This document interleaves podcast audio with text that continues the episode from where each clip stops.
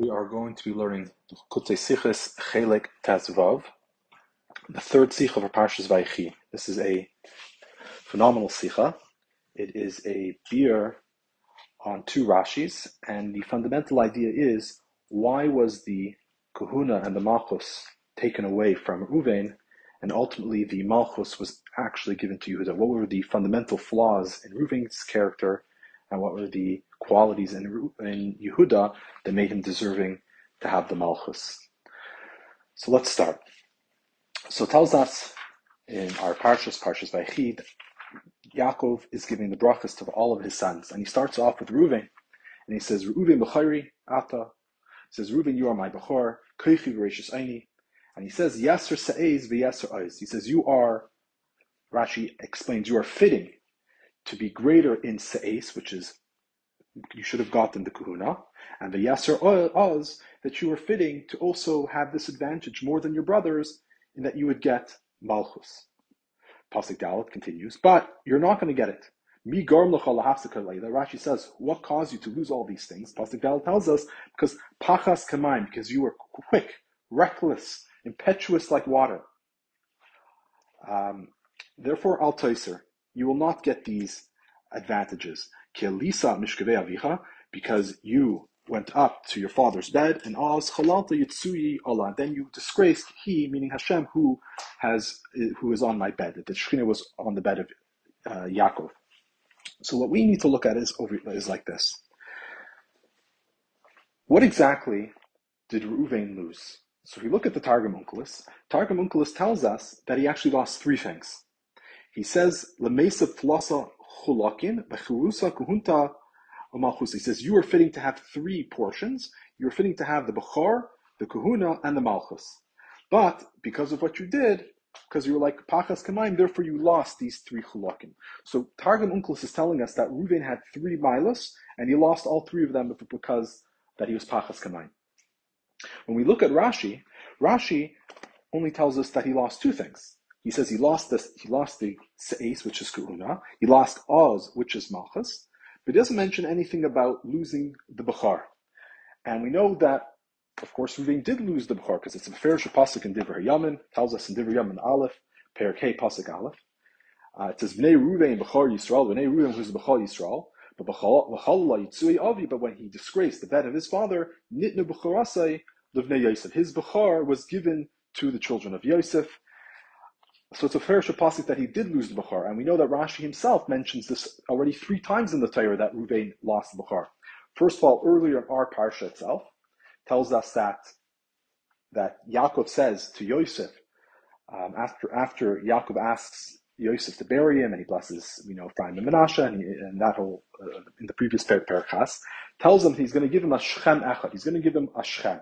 So Rashi gives us two interpretations. Shechem can mean that he's going to give him actually the city of Shechem to be given as a gift to Yosef, and he could eventually be buried in Shechem, which is what happened. And the second interpretation, he says that Shechem also comes to the idea of a portion, a chelik, like the Shechem Echad, to serve as one unit, as one portion. And he says that Hua B'choira, this what Yaakov was given in the Shechem Echad, this was the B'char. Sheyitlu Banav Shnei that Yosef's children should take two portions.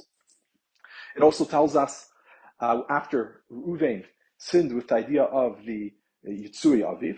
This is in Parshas Vayishlach. It tells us uh, it, after it says he sins, it counts the twelve sons of Yaakov, and it starts off with Reuven. He says Reuven, who is the Bechor Yaakov, and, uh, and, Rashi tells us why does it tell us that, Bechor, that he's the Bechor Yaakov? Of course, we know he's the Bechor. He's the firstborn. That's obvious. So he tells us that even even B'shas Kil Kalal, even B'shas, when the Torah tells that he did something wrong, he's still called the Bechor. And the reasoning is because he's the Bechor Nachla, Bechor La'avoida, Bechor Laminyan. That he's still going to be the Bechor for the Nachala. What Nachla means here is, we'll keep it simple at this point, but it's actually, it's questionable. But Pashtus Bechor Nachla at this point means that he's going to get the double portion of his father's estate. Every Bechor, when the father passes away, you get two portions. He would have gotten whatever possessions Yaakov had when he passed away, he would have gotten two portions. Bechor La'avoida means that he was fitting to have the kahuna or maybe more meduyik, will be we know that before um, Matan Torah, the kahuna was the, the firstborns had the kahuna. So since Ruvain was the firstborn, he was the one that would serve as the claim, meaning, uh, I guess whenever the, they brought karbanis, Ruvain was the one who would officiate these ceremonies. So um, he was still the Bechor to do this Avodah. And Bechor Laminion is he's the first to be counted, as not Parshan Parshas Vishlach itself, is that when it counts the brothers, it counts uh, Ruvain first. So the only thing that was given, the only thing that was given, the only Bechor that was given to Yosef was for the Inyan Shvatim, that Shanasa L'Shnei Shvatim, that was given to Yosef is that they're going to be called two tribes. That Yosef's sons, uh, Menashe and Ephraim, would be two tribes, and the Pashas, what this means is that when the Yidden uh, would eventually go into Eretz Yisrael and they would have to, and they would make a Gaira for all, all the different portions of Eretz Yisrael. Eretz Yisrael was divided into 12 portions. So Menashe and Ephraim got two of those portions. And the truth is that's a very long discussion, exactly what those portions are. That's Machlokes Rashi Ramban. And I'm hoping to give a, uh, maybe a second follow-up sure on that con- on that topic including Ha'ara 51, which the Rebbe discusses this idea. But either way, what's relevant for us right now, just to recap, is Targum Onkelos says that Reuven lost three things, the Bechor, the Kahuna, and the Malchus, while Rashi says he only lost the Kahuna and the Malchus. And the question is, why doesn't Rashi, why does the Pasuk, why doesn't Rashi say he also lost the Inyan of Bechor? And we know that Rashi holds that Reuven uh, lost the Bechor because he mentioned it three times in Torah once early in the parsha with Shechem Echad, the second time by Parshas Vayishlach, where it says Bechor, that when they're counting the, the 12 tribes, it calls in Bechor Yaakov, and Rashi explains that he only lost the Inyan of Bechor for the Inyan of Shvatim. And the third time was when he's called the name Reuven, where Leah says, Reuven, look at the difference between my son and Yitzchak's son. That Yitzchak's son, Esav, lost, he sold the Bechorah and he makes you know, he tried to kill Yaakov. Mashenkin, my son, who's going to lose the Bechor to Yosef, but nonetheless, he still called, he, he didn't make any complaints about it. Fine. So Rashi clearly holds it, so why doesn't it mention it? So the Re'im says the reason why Rashi doesn't mention it, because if you look at the Pasuk, the Pasuk says, Yeser Se'ez v'Yeser Oz. Uh, it says that he lost, that he was right to have these two things of Yeser uh, Se'ez and the Yeser Oz. So it's not, doesn't mention anything. It's not nichlal in this expression, anything to do with Bechor. And he says the reason why Targum Onkelos includes this is because that's the derech of Onkelos to include these things. He doesn't explain what that means, but Papashas, what it means is that Targum Onkelos, we know that when he explains brachas or explains the songs, he will add a lot of midrashic material into it to add more details. So this would be an example that he's adding uh, that he lost the Bechor, because we know from other places that he lost the Bechor because of this issue of uh, the Yitzui Avis, that he was Machal the Yitzui Avis. So he says Onkelos would bring it in, but Rashi would not. Um, but the truth is, if you actually do look at this pasuk, the pasuk starts off with Ruvain Bechayri Ata.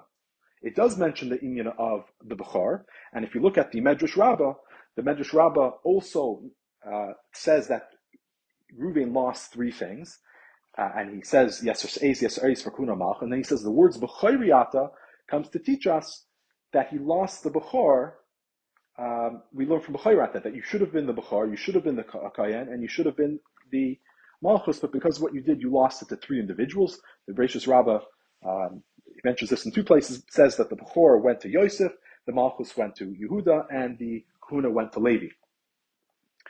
Uh, the Tanhuma gives a, another source. He says, because the word yeser, yeser says yeser. He says the word yeser means an additional. Uh, but we know that the Bechor gets two portions. So he says Yeser, he's saying you should have got the Yeser, but because of what you did, you're not going to get this Yeser, this extra portion. But of course, that would not be Pshuta Mikra. That's not what Pshat, what Yeser Se'ez means. It means you, you got Rashi's telling us Yeser means that you should have got the addition of Oz. You should have got the addition of Se'ez. Not that Yeser itself means the Bechor. So that's not Pshuta Shemikra, but nonetheless, the words Bechoriyata would fit very nicely because the Pasuk would be telling us that Ruvain, you should have been the Bechor, you should have got the Yeser Ace, you should have got the Yeser Oz, but because you're Pachas Kamayim, you're going to lose all these things that we just mentioned. Why doesn't Rashi learn it that way? So the Rebbe gives a, a, a interesting shot, and, and, this is at this point he's giving you a, a, textual shot. He says if you look at the words of the pasuk in pasuk dal, it says Pachas Kamayim Al Toisar. So Al Toisar means that you will not get these additions. You will not get the Yeser. So what would that be referring to? That would only be referring to the things in the pasuk that are called yeser, the yeser se'ez, yeser oz. So the pasuk is telling us that you should have got the yeser seis and the yeser of oz, but because you're pachas kamaim al toisa, you will not get these additions. Meaning the pshuta shemikra over here is when it says ruvein b'chayri ata, that's not saying that you should have been a bechar. It's giving him. He reads it like this: Ruvain, you are the bechar, you are my kaichi, you are my righteous aini, and therefore you are deserving to have something additional. What was the additional things that you should have got? You should have got yeser, this addition of seis, and yeser, this addition of oz, because your bahachas kamam, I'll tell you, so you will not get these additional things. So that's why Rashi is telling us only these two things, and he, the Rebbe says that's actually could have, maybe that's even shot in the Re'im. The Re'im says that Bechor is not included in Yes Yeser Se'ez and Yeser Oz, it could be that the Re'im is learning it the same way, because when it says Bechoiriyata, that's a statement. He's telling Reuven, you are my, my. And then it's telling, and, and, and, and then the, the, the additions, the Yeser Se'ez, are the things that he should have gotten, something extra that he could have gotten because he was the Bechor. Uh, so that's why it's not, that's why Rashi doesn't mention it. But that only answers Bepoil in the text, but Hal Gufa Kasha. That itself is the question. This the Etzim Inyan we know is true that Ruvain lost the Bukhar, and he lost it because of of, of, because of Azkalalta Yitzui because he was Machala, his father's bed. So Ibazai, why Taka doesn't the Pasuk mention it? He, he did lose the Bukhar to Yosef, so why doesn't it mention that he lost it? Um, it? It seems very logical that he would have lost it. And especially as we know that it's only because of the Bukhar that he should have gotten the Malchus and the Kuna. So if he's lost the Bechor, which is really the reasoning why he's going to get the Kuna Malchus, then it for sure should have mentioned the Bechor, which was the cause why he should have gotten these extra additions. Should have said he lost the main thing, the Bechor, which gave him the right to these two other advantages. And in addition to losing the Bechor, he also actually lost those advantages. so if you look at the the Tanchuma, this is the Tanchuma, uh, uh, the, the Buber edition.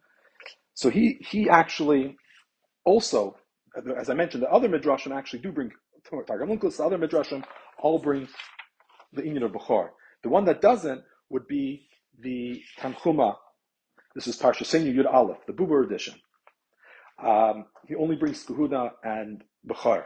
Of course, the question is why? Why does he? You know, he, he had the same shaila. Why? Um, the Pashas, he'd have the same reasoning as, as we just mentioned for Rashi because it says Al.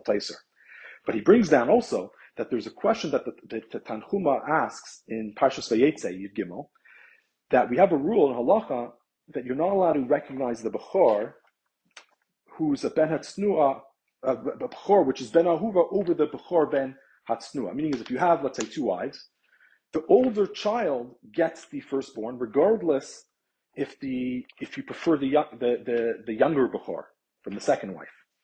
it's the firstborn child of the father who gets it. So the, the Medrash tells us that you're not allowed to be, uh, it says that you're not allowed to be Mavak, you're not allowed to recognize the son of the Ahuva. Who's the son of the Ahuva? That would be Yosef. Over the, the Bechor of the Ben Hasnua, which would be Ruven. And how do we know that this is correct? As it says in our parsha, Bechayri Ata, Ruven Bechayri Ata, that Yaakov says clearly, you are my Bechor. So the Tanhuma is telling us that actually Ruven did not lose the Bechor. So that would explain, according to the Tanhuma, why, according to him, the pasuk only mentions Yasser A's and Yasser A. So that would fit very well. He says that Reuben only lost these two things because the truth is, according to his pshat, when it says B'chayriyata, that is not just a statement that he's Bechor, it's actually, it's giving him the recognition that you are the Bechor and you're not going to lose those advantages. So therefore, according to the Tanhuma, it makes sense why, why he doesn't mention Bechor. But according to Rashi, that he holds that Reuven Taka did lose the Bechor, so why doesn't it mention this loss of the Bechor? So that's uh, the first Rashi we're going to discuss. Uh, the second Rashi we're going to discuss is uh, regarding Yehuda. You know, Yehuda took the Malchus or received the Malchus instead of uh, uh, of Ruvain. So that's this. This is going to be very much connected to this. So the pasuk tells us that Gur Aryeh Yehuda that Yehuda is a cub. He's a lion. A cub means that he's like um, that is, is talking about David Melech. That when at the beginning, he was like a young cub because he, he f- first became a leader when under the rulership of Shaul. He was one of the generals, so he was like a young cub. He was a lion, but he was a, a young lion. And at the end, he became an Arya, an adult one, because eventually he became the king over them. So he t- says, You are the king. Why are you the king? So he says, Lisa, because you rose up, you, you removed yourself. Alisa means you removed my, you, you, my, b'ni Alisa, you removed myself, you removed yourself, miteref, from, from the prey. So you are the Gur Aryeh, as, which is, we're talking about it, the Rebbe just points out that Gur Aryeh is actually not referring to Yehuda himself, it's referring to his descendants. That Gur Aryeh Yehuda means that the descendants of Yehuda, which is Shloima and David, they will be um, the Gur Aryeh. And the, and the, reasoning how we know it's referring to the descendants and not Yehuda himself, that he was a Gur Aryeh, is because there's two expressions over here. It says Gur and it says Aryeh. So that would imply that there was two time periods of, of, of, leadership. Yehuda never had two time periods of leadership. We don't find that by that there were two periods of his life where, where there were different aspects of his leadership. We only find that by David. So that's the proof that since it says two expressions of Gur and Aryeh, that's how Rashi knows it's referring to uh, David Hamelech, because he had those two time periods of when he was under Shaul and he eventually became king. That's why also Divra Maskell is Gur Aryeh, and he cuts out the word Yehuda, because he's trying to tell you that the proof that we're talking about David is because of the words Gur, uh, Gur Aryeh. Either way, we're saying that the reason why Yehuda got the Malchus is because he removed himself from the Tereth, from the prey. Which prey did he remove himself from? He says from this, Rashi explains from this that I was chosheshu of Taroif Taraf Yosef, that you killed Yosef, because it says a that the, a wild animal ate Yosef. So the prey was Yosef that he was, as the brothers, when they came back to Yaakov, they said that a wild animal had eaten him. So who is this wild animal? So Yaakov felt the wild animal would have been Yehuda Shnim Aryeh. So Beni Alisa, Salaktis Atzmacha, you removed yourself from this issue. Martin, what did you say? You said Ma Beta. He says, what gain do we have by killing Yosef? Rather, we should sell him. So what? So the first good thing that Yehuda did, that's that got the Malchus, is he saved he saved Yosef, the, the Chain, and similarly, Baharigas Tamar in the killing of Tamar, Memanu. Yehuda said that when Tamar uh, sent the, the, the, the, three items, the staff, the, the cape, and the ring uh, to Yehuda, Yehuda says, she is righteous, that the children are for me, and therefore he saved her life. So he admitted what he did wrong. He did tshuva, and he admitted what he did wrong, and um, and he saved her life. So because of these two things, the pasuk continues. Lefichach, as Rashi says, Kara kari uchalavi. Therefore, you will crouch down like a, a lion, and I believe a, a, a lavi is a lioness. Mi yukamenu, who will rise up against you. And when did this happen? Rashi tells us, B'mei shleima, ishtach is gafnik. So because of basically Meter B'ni Alisa, that's why David uh, and Shloima got the Malchus.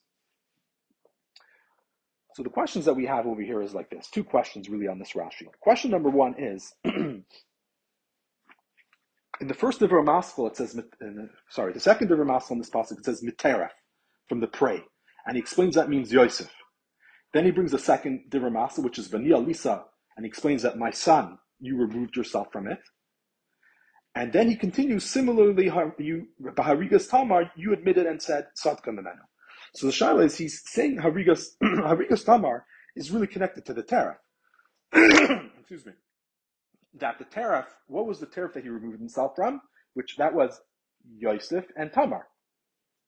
But what Rashi is doing is he, he puts it into the second Ramaskal. So the tariff, he says, is, is Yosef, Bani Alisa means you removed yourself, and then he says V'chein Baharigas Tamar. So it sounds like Bani Alisa that when you removed yourself from these issues, we're learning out Tamar from the words Bani Alisa. But how does that make any sense? That if if if the tariff itself, if the prey was Yosef, how could that you removed yourself mean Yosef and Tamar? If the prey is Yosef, the Bani Alisa would mean that you removed yourself from Yosef. But now we're saying the tariff is Yosef, but you removed yourself from Yosef and Tamar, but Tamar wasn't part of the prey, uh, according to what, what he's saying. So what's Pshat over here? And, and, and second of all, why Bechlal is Rashi saying that, the, that there were two uh, individuals that Yehuda saved? Maybe it was just one. Like, what's the mile of saying, oh, there was two individuals that are meant over here? From where in the pasuk is a mashma that when it says and from the prey, you rose up, you, you removed yourself from it. That's implying two individuals. So the answer is, let's look at the first question. So the answer is that in truth, obviously, when it says teref, the prey, it means both Yehuda, it means both Yosef and Tamar. The reason why Rashi only mentions Yosef, and then it explains the words Bani Alisa, and then it tells us the Chaim Tamar, is because the way how we know that Tamar was one of the one of the prey, one of the uh, individuals who are included in the word Teraf, is only once we know the pshat of Bnei Elisa. So Meteraf, we know refers to Yosef on its own because the only individual that uses this expression from as prey in the Torah is Yosef, as, as Rashi brought clearly, Taraf, Taraf Yosef. So we know Teraf is Yosef because the Torah tells us clearly. So just by mentioning the word, we know it's Yosef. But we, don't, we wouldn't know that it means Tamar. Once Rashi tells us the Lisa and explains what that means that my son you removed yourself from, then we know that Teraf also refers to Tamar. Viozai. How, how do we know this? Because the truth is, in the words B'ni Alisa, it could, it, it actually means, there's two ways of translating those words, or two places where you can put the comma. One way of putting the comma is how we've been reading it, Miteraf, comma, B'ni Alisa, from the pray, my son, you have uh, lifted yourself up. The second way is Miteraf B'ni, from the prey of my son, meaning Yosef, Meterif Beni, from uh, the prey, which was my son, Yosef, Alisa, you have removed yourself from. So the word Beni could be referring to Yosef if it's part of the word Meterif, Meterif Beni, comma, Meterif Beni, Yosef, comma, Alisa, you, Yehuda, removed yourself from. Or it can be Meterif from Terif in general, Beni, which would be Yehuda, Alisa, you have risen up. So once Rashi tells us that the words Beni Alisa means Salaktas Atzmacha, that he puts the word Beni Alisa in the different masas, saying Beni Alisa, that goes together. And that means that you removed yourself. My son, you removed yourself. That's how we know that the word Teref now can mean Tamar, could mean Tamar. Why? Because if According to the other way of reading that Teref Beni means Yosef, then clearly the pasuk is only referring to one type of Teref. Teref Beni, from the Teref of my, from the prey of my son, which was Yosef, you removed yourself. Clearly, it's just talking about Yosef. But once it says Meteref, that just means general. From prey in general, you removed yourself from. Therefore, it's able to be referring to uh, even Tamar. And, and, the truth is, very interestingly, in the Bereshis Rabbah, it brings this pasuk and it brings two explanations of it. Rashi brought it as one interpretation. He brought it as that you removed yourself from the prey of Yosef and Tamar. But if you look at the Bereshis Rabbah, he brings it as a davar acher. He brings it as um, that that you removed yourself meteref b'ni Yosef, and then he says davar acher meteref uh, meteref b'ni Alisa means from your uh, from because your own death plus Tamar and her two children. Meaning, the Bereishis Rabbah Taka brings two interpretations because it looks at the two ways of reading it. According to one way of reading it, it only means Yosef. So that's what that was the first shot of Bereishis Rabbah. Meteref b'ni Yosef, as he translates it, Alisa, you went up. That would be the first way, which is not the way of Rashi. The second way, would, which would be the way of Rashi, it says Davar Acher b'ni Alisa, what is the Teref of Elisa referring to? Bnei would of course mean Yehuda, and who's who's the Teref that he's leaving or or he's, that, that he removed himself from? That would be his own death, uh, because if he would not have saved Tamar and her two children, he would have been Chai Misa for causing the murder of three people, and of course Tamar the two kids that were in her stomach. So he saved those four people. So what what is the hafik of Rashi that Bani goes on how does Rashi know that the word Beni refers to Yehuda, not Yosef? So, there's a few reasons. I'm going to first mention the one the Rebbe mentions in the Pnim. The one that the Rebbe mentions the Pnim is because what's going on over here? Yaakov is trying to explain, to sing the praises of Yehuda, to explain to him why he is being Zoicha Lamalchus. Therefore, what is, how does the word Beni add to that? How does that add any explanation to the pasuk? If it's just referring to Yosef, then we would have known just by saying Teref Alisa, we would know that it's referring to Yosef. Should have just said Miteref Alisa. From the Teref, you, you, you removed yourself. And we know that Teref means Yosef, as Rashi himself said, because he's the only one that's called Teref inside of the Torah. So the word Bini is not adding anything.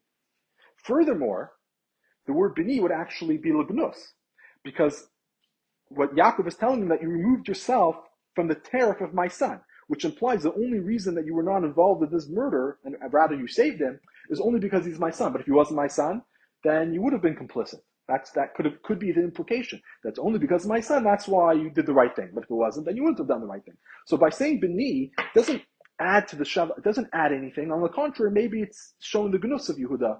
It's not showing why he'd be deserving of malchus. That's the the main half of Rashi to say that must be that beni Elisa is actually referring to Yehuda.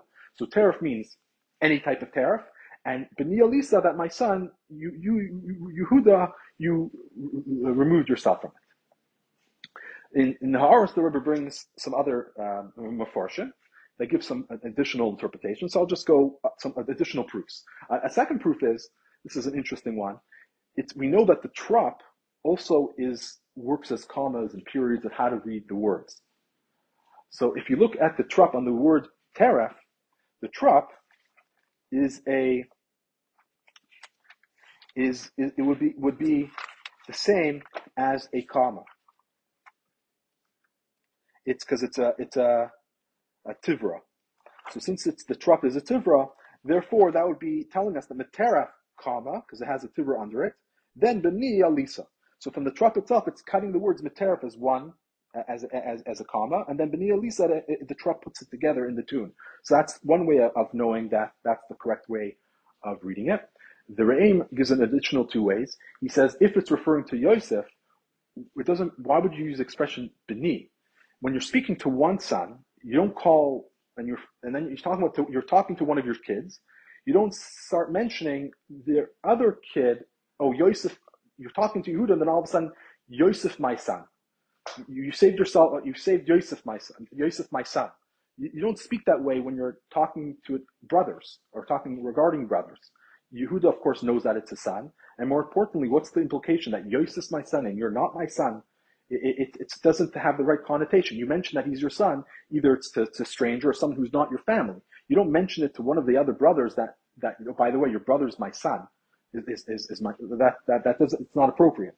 Second of all, he says is that since we know that the word tariff is referring to Tamar and Yosef, then it's the only way that's logical. That would make sense. Since tariff means Yosef and Tamar, so then can't be tariff beneath from the tariff of my son Yosef, because that means it would only be Yosef. And we know that tariff means Yosef and Tamar. Therefore, the only way to read the pasuk would be tariff and the Beni Elisa. Of course, that second shot of the aim only works once you already know that tariff means both Yosef and and um, Tamar.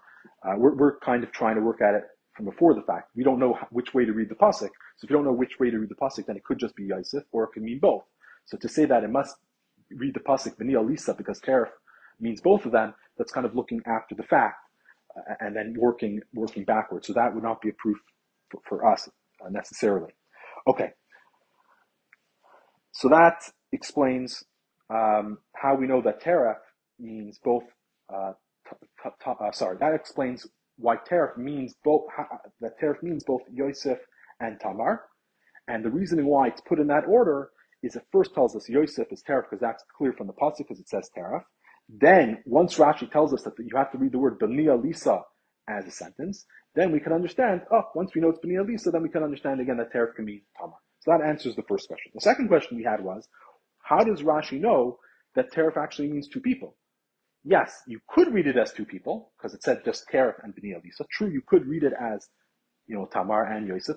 But what's the heck of Rashi to say that it is referred to two people. Just because you could say tariff means multiple people doesn't mean you have to say that it's multiple people.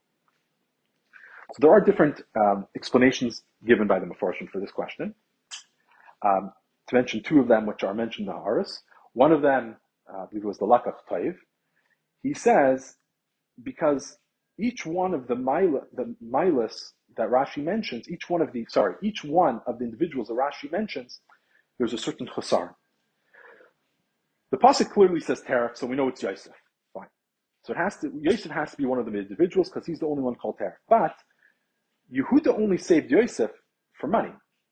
Because Yehuda said, what is the gain that we're going to get by killing him? We should just sell him.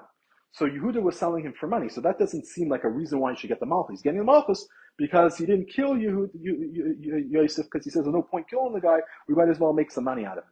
Uh, that's a mile why he should get the Malchus. So therefore, Rashi had to give a second interpretation that also means Tamar, because by Tamar he actually embarrassed himself, and he did. And we know that Chazal said he did tshuva for the mice of Tamar. Uh, so he saved someone's life by by being moidet, sotka mimenu. So therefore, Yosef has mentioned the unit of Tamar because Tamar is more of a maila. It shows his, his why he's more fitting. So therefore, he had to mention both. Uh, another pshat is from the Maskil of David. He says that in the schar of the pasuk it mentions two things. It says once it says the teref b'ni alisa, he says because of that therefore kar rabbits kari cholavi. Therefore, you will crouch down in the days of Shlema, each man under his geffen and, and uh, under his uh, geffen and his eyes like an aryeh and, and, and, a kalavi, uh, which is a lion and a lioness. Why did he give him two types of titles of, of a lavi, uh, of an aryeh and a lavi, it, that's two types of schar. It must be because he saved two people. Because he saved Yosef, he was like an aryeh, which is a zachar, and because he saved Tamar, which is a, therefore he was like which is also a female. So that's how he wants to learn. But we're going to see the Rebbe's Pshat um, is going to be much more comprehensive uh, as we're, we're, going to see. These Pshatim are very nice, especially the second shot will fit very well into the Rebbe's Pshat, but we're going to see the Rebbe's Pshat is much more comprehensive because it's going to be dealing with the, the major issue is why exactly was Yehuda going to get the Malchus because of these qualities? So, especially according to the first shot, which was Lekach Taivi, saying that oh Yehuda saved Yosef for money. So if that's not really a mila, why even mention it? Why, why would that be a reason he's getting the malchus? So don't mention it at all. Just mention the Inyan of Tamar. In fact, the truth is, if you look at Targum Onkelos, Targum Onkelos, he only mentions that. He says. He says, from the din of murder, meaning is the din of Tamar, you removed yourself. So it's talking about a, court case, according to, and, Pashas, the reason why Onkelos is mentioning this story of Tamar, because Tamar is talking a Mila that he did something right. But by Yosef, like, uh, it doesn't seem like much of a Mila. So that's why the Onkelos doesn't mention it. Uh, furthermore, we know in the Gemara, it tells us that it says, if a Pasuk in Tehillim, it says, uh, it says, that if you bless the thief, you're cursing Hashem. So the Gemara tells us who Baitseya is also the same lashon that Yos, that Yehuda used when he sold Yosef. It says Ma betza. What, what gain are we going to have? So it says if you bless the betza, the one who's Baitseya, meaning if you bless Yehuda for what he did, that he sold Yosef, that's like an insult to Hashem. So again, we see again from this Gemara that it doesn't seem like it's a Maila, uh, what happened with Yehuda, because he did it for money. Uh, so the Pashtus, just Pashtus, before we get into the, the explanation, um, the main mile, of course, that Yaakov's talking about is not that he sold them. The main thing, of course, is that he that he saved his life. So when it says you're not allowed to praise Yehuda, it doesn't mean you can't praise Yehuda for saving the life of of Yosef. It means you can't praise him also oh, he, for, for, the idea of selling. So you have to be careful. The praise is somewhat limited to part of it, the saving of his life, but not for the actual uh, selling. So I guess when you when you help somebody at the same time you're doing something wrong, you're able to split the praise for what he does good, what he does, and what someone's doing something wrong. Um, but but the point is that according to these meforshim, it's still somewhat lacking. What exactly is is the praise of here? Why would these be reasons why? Why would the idea of Yehuda saving Yosef be a reason why he should get the get the malchus? Especially, I guess I should say, according to the first one, the David Toiv. So let's look at some uh, fundamental questions over here.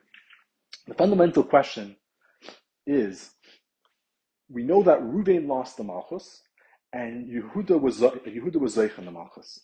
And the reason why Yehuda was Zeich in the Malchus was, according to Rashi, was because of these two stories. But if we look at these two stories that Yehuda have, we can find that these two stories, similar stories, also happened to Ruvain, and Ruvain actually performed L'chayra in a, in a in a greater way, in a better way.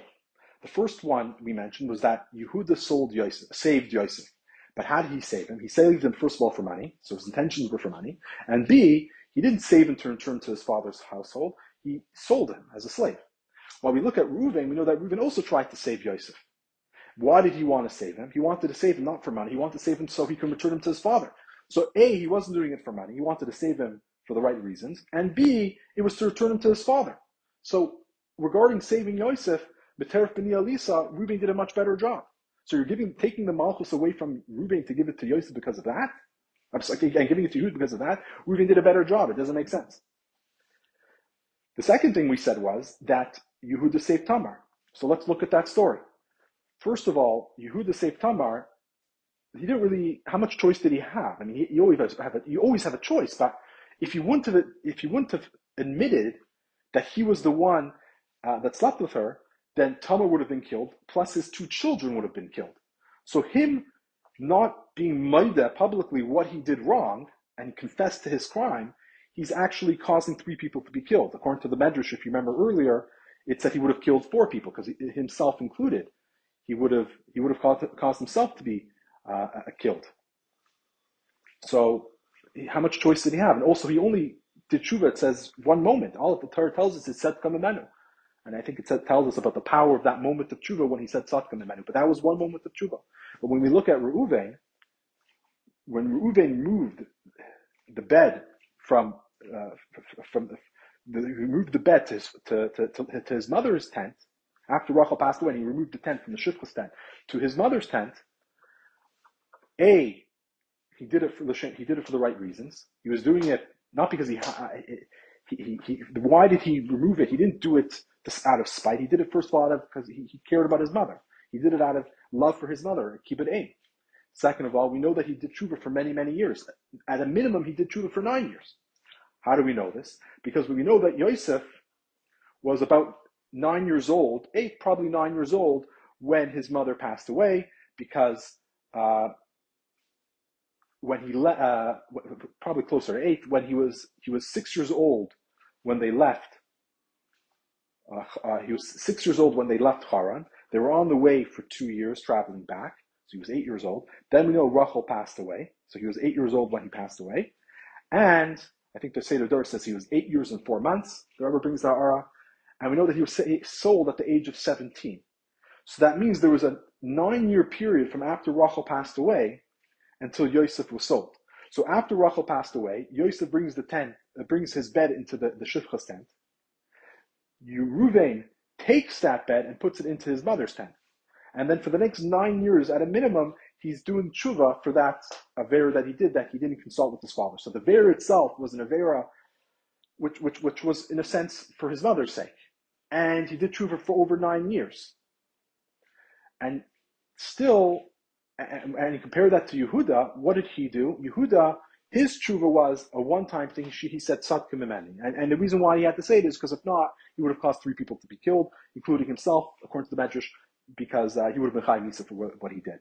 So, so, both of those stories don't really show the qualities of Yehuda as much as the qualities of Reuven. So Reuven's losing it to this individual that both stories that happened to him are actually on a lower level, lower level of to those same stories that happened to Reuven.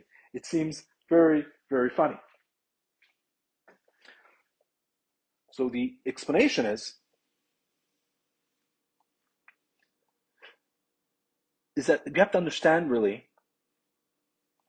what the idea of malchus is.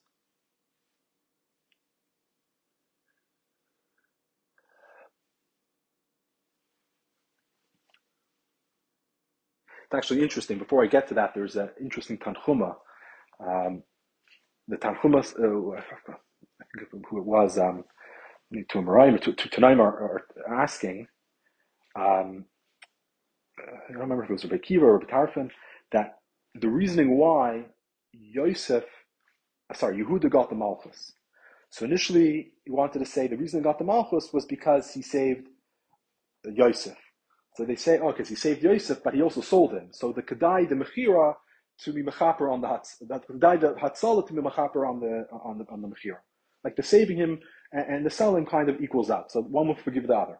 Then he says, oh, because he saved Tamar. He says, yeah, but he also came upon Tamar. So Kedai, that he saved her to be mechaper on this itself, that he came upon her.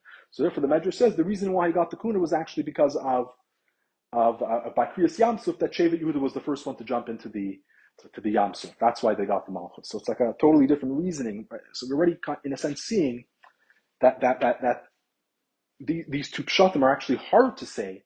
They're difficult to say that these stories are the reasons why he, he would have been Zeicha to the Inyan of uh, Malchus. So first, so let's look at this. So first of all, we look at let's look at Ruvain. So Ruvain, he lost the Kuhuna and the Malchus. Why? So we're to. So these are the questions. You know, let's summarize and then we'll go to the ultimate the beer. Uh, initially, we, we spoke about Ruvain. The question by Ruvain was, why does the pasuk only mention, according to Rashi, that he lost the Bechor, he lost the Malchus and the Kahuna, but doesn't mention that he lost the Bechor because of being Pachas Kamayim. You know he did lose the Bechor, so why does the pasuk mention he also lost Bechor because of Pachas Kamayim, As Chalalta Yitzu Then we jump to, to Yehuda, and we said that by Yehuda, when it says Teref, it means Tamar and uh, Tamar and Yosef, and our shaila was why both of them. Like why why is it important to tell us that was uh, uh both of them? So let's start with Ruvain. So regarding Ruvain, why did he lose? Ultimately, what? Did, why did he lose the Kahuna and the Malchus? Maybe there's also uh, uh, like a, a, greater question: is all he did was move his mother's bed. He, he deserves to lose the Malchus and the Kahuna and also even the Bechor because he all because of moving his mother's bed, and he did it. Uh, uh sorry, because he moved his father's bed to his mother's tent. It seems like a very harsh punishment. The reason why he lost it is not because he moved the bed, but rather from the daik and the lashon of the pasuk and, and, and, how Rashi explains the pasuk.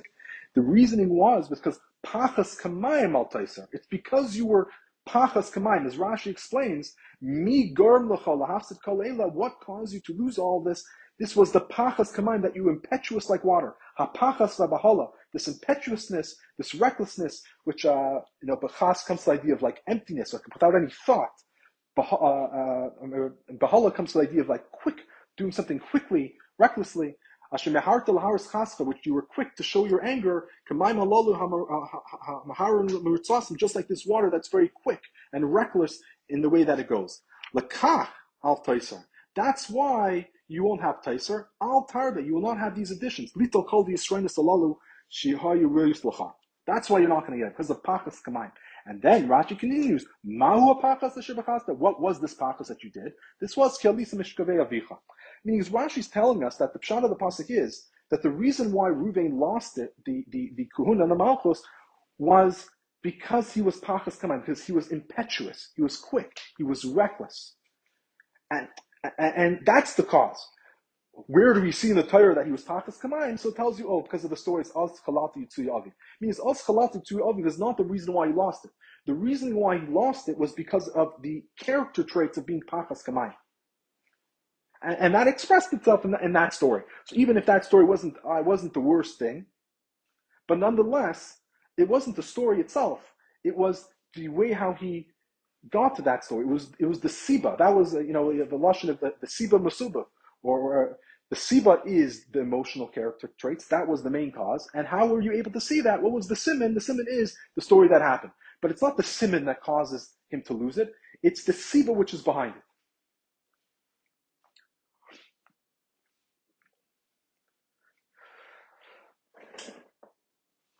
And, and that's why we see that his punishment was actually in two things. So mitzad the pachas kamayim, he lost the kuhuna and the malchus. Because if you look, what's kuhuna and malchus?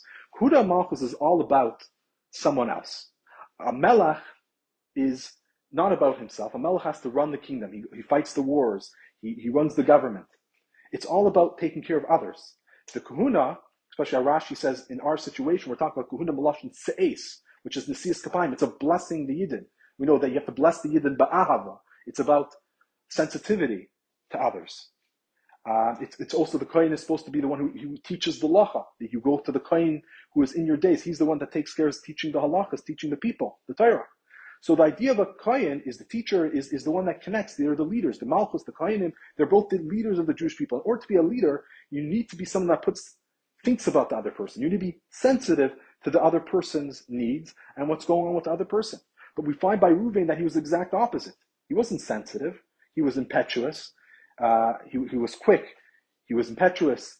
And he, he shows his anger very quickly. He was, he was quick to show his anger. That's so three things really. He was, A, he was quick and reckless, which was, in what way, not to do a mitzvah, but laharis kasva, to show your anger. And against what? It was against another individual. It was against Yaakov. He didn't show any sensitivity to Yaakov. And we already know, you know, the sensitivities of Rachel and Leah and that whole uh, drama that was going on. So after Rachel passed away, to, to remove the bed without speaking to his father and taking advice and discussing it showed an incredible lack of sensitivity to the shalom bayis of the home, especially at such a time. So he, he was not someone who was able to have that calmness and that subtleness to understand how to be a leader. Masha'en when you look at Yehuda, Yehuda did. The two stories that happened to Yehuda, they might not be the, again, it's the same idea. They're not the Siba, they're not the Siba. The stories are just the Simon. They're the, they're how, they're a reflection of what his character traits were. The character trait of Yehuda was that he was the leader. We find this throughout the Torah that he was he was a leader and he was had leadership qualities from every every story that he's always mentioned. These two stories are reflections of that leadership, how he saved somebody b'payah. Let's look at Yosef and the difference between, by Yosef, the difference between Ruvain and Yehuda. Yehuda might have done it for the wrong reasons. He, he didn't show the greatest qualities within himself. But Papayal, he was the one that was able to convince the brothers not to kill Yosef, and he was sold. We look at Ruvain. Ruvain had, yes, he had the greater altruistic reasons. He was a greater person than himself, but he wasn't able to convince the brothers not to kill him. On the contrary, what happened? He, all he was able to convince them is, don't kill him right away, rather just put him in the, in the pit and he'll starve to death. So he didn't convince the brothers not to kill him. All he was able to do is he was able to push off the death or really push off the mode uh, of how they're supposed to kill. He didn't have the leadership to convince the brothers not to kill him. Yehuda did, and Taka saved his life. Reuben did not. He was able to put him in the pit. His idea was that eventually I'll come back when everyone's gone and, and save him. And Papoil, of course, we know that didn't happen because he was sold. So Papoil, he never actually saved him. He put him into another way that he would be killed, that he was planning in the future to do something would actually save Yaakov, uh, save Yosef. And the truth is, we know that when he put him into the pit, there were actually snakes and scorpions in there that could have killed Joseph. Uh, but Pashtus, Yehuda, Reuben obviously didn't know about that because Reuben was trying to save his life. He wouldn't have put him in a place which would have killed him. But the point is that he, he, he, Yosef was never safe he never actually saved them. Even that, like that moment's saving, you know, oh, he saved them for a few hours. Even that wasn't because he put into a pit that he could have got, gotten killed right away. He might not have died because of starvation. He could have been killed within a moment because of the snakes. So he never actually did anything to save him. The second story was with, with Tamar. So, and, and the true, and uh, so by Yehuda, yes, he, he, he did tshuva, and his tshuva saved someone's life when we look at Reuven, Reuven always did tshuva on his own. On the contrary, we know that why why wasn't Reuven there when they sold Yosef? Where was he?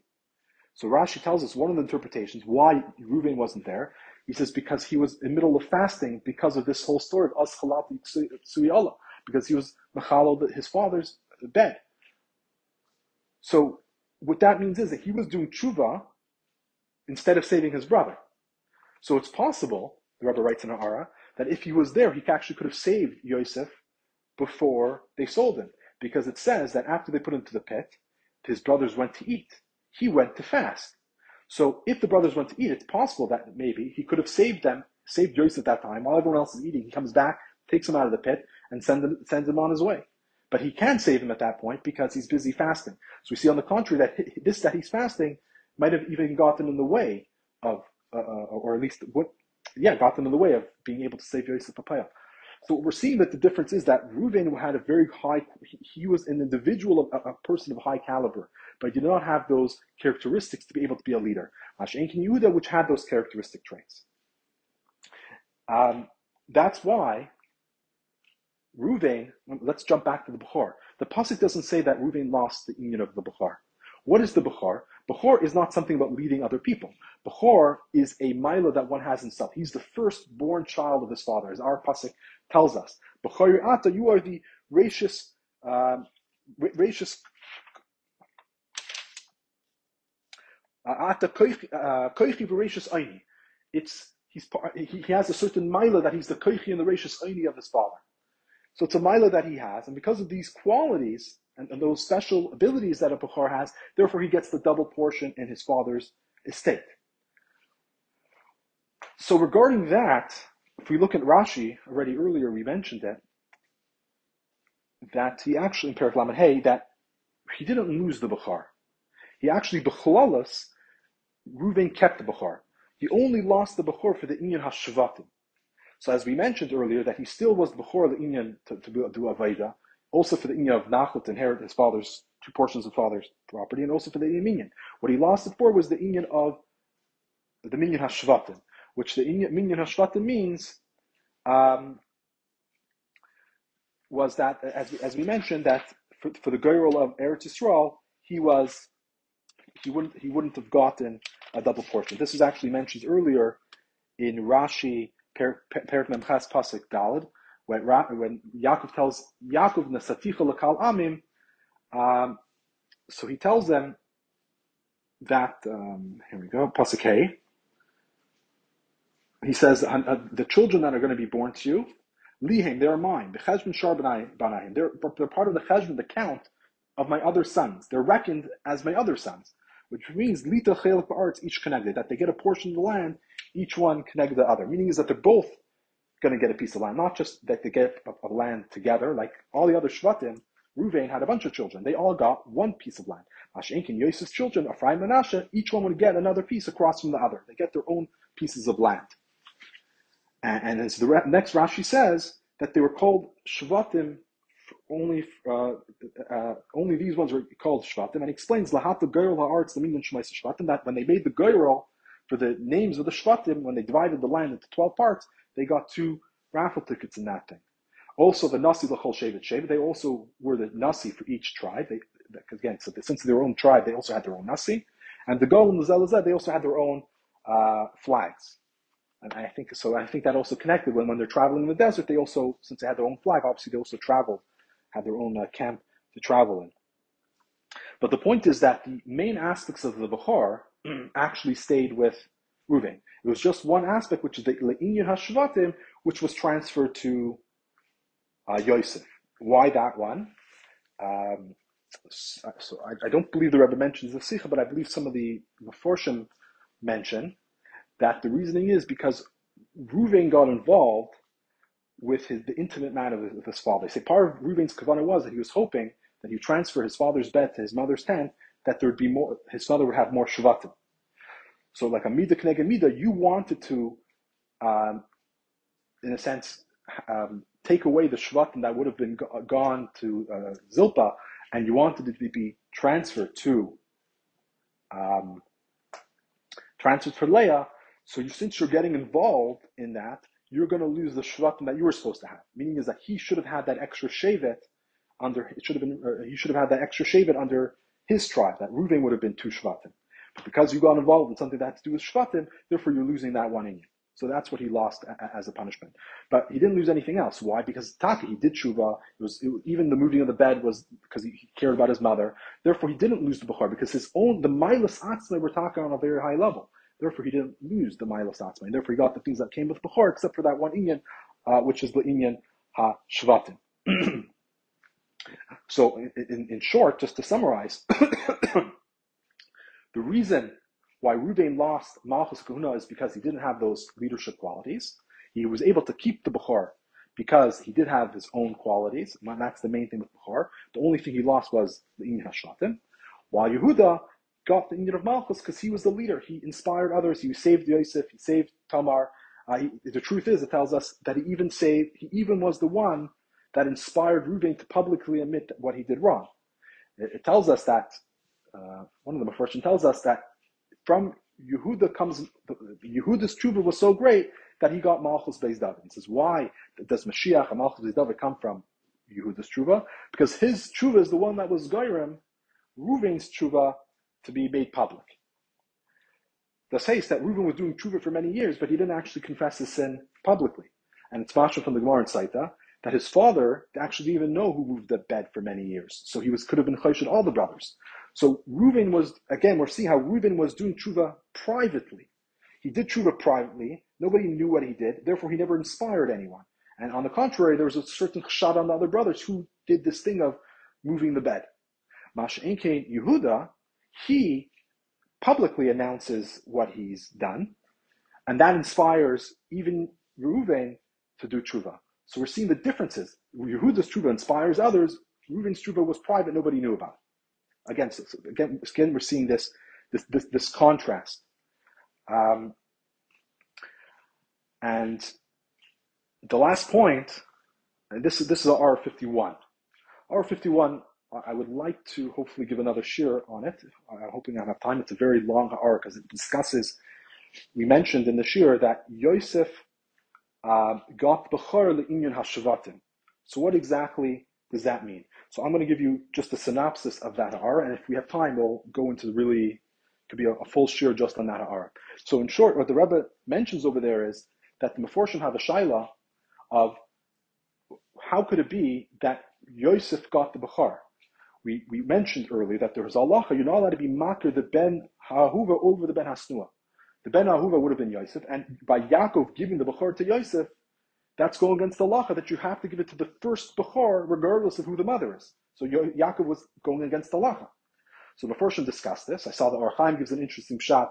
He, he says, Bechlal, this, that, the, we know that the, the, the did the Torah before Matan Torah. That was something extra because there was a certain uh, a mila, you know, connecting to Hashem, the milas that you got by doing Torah.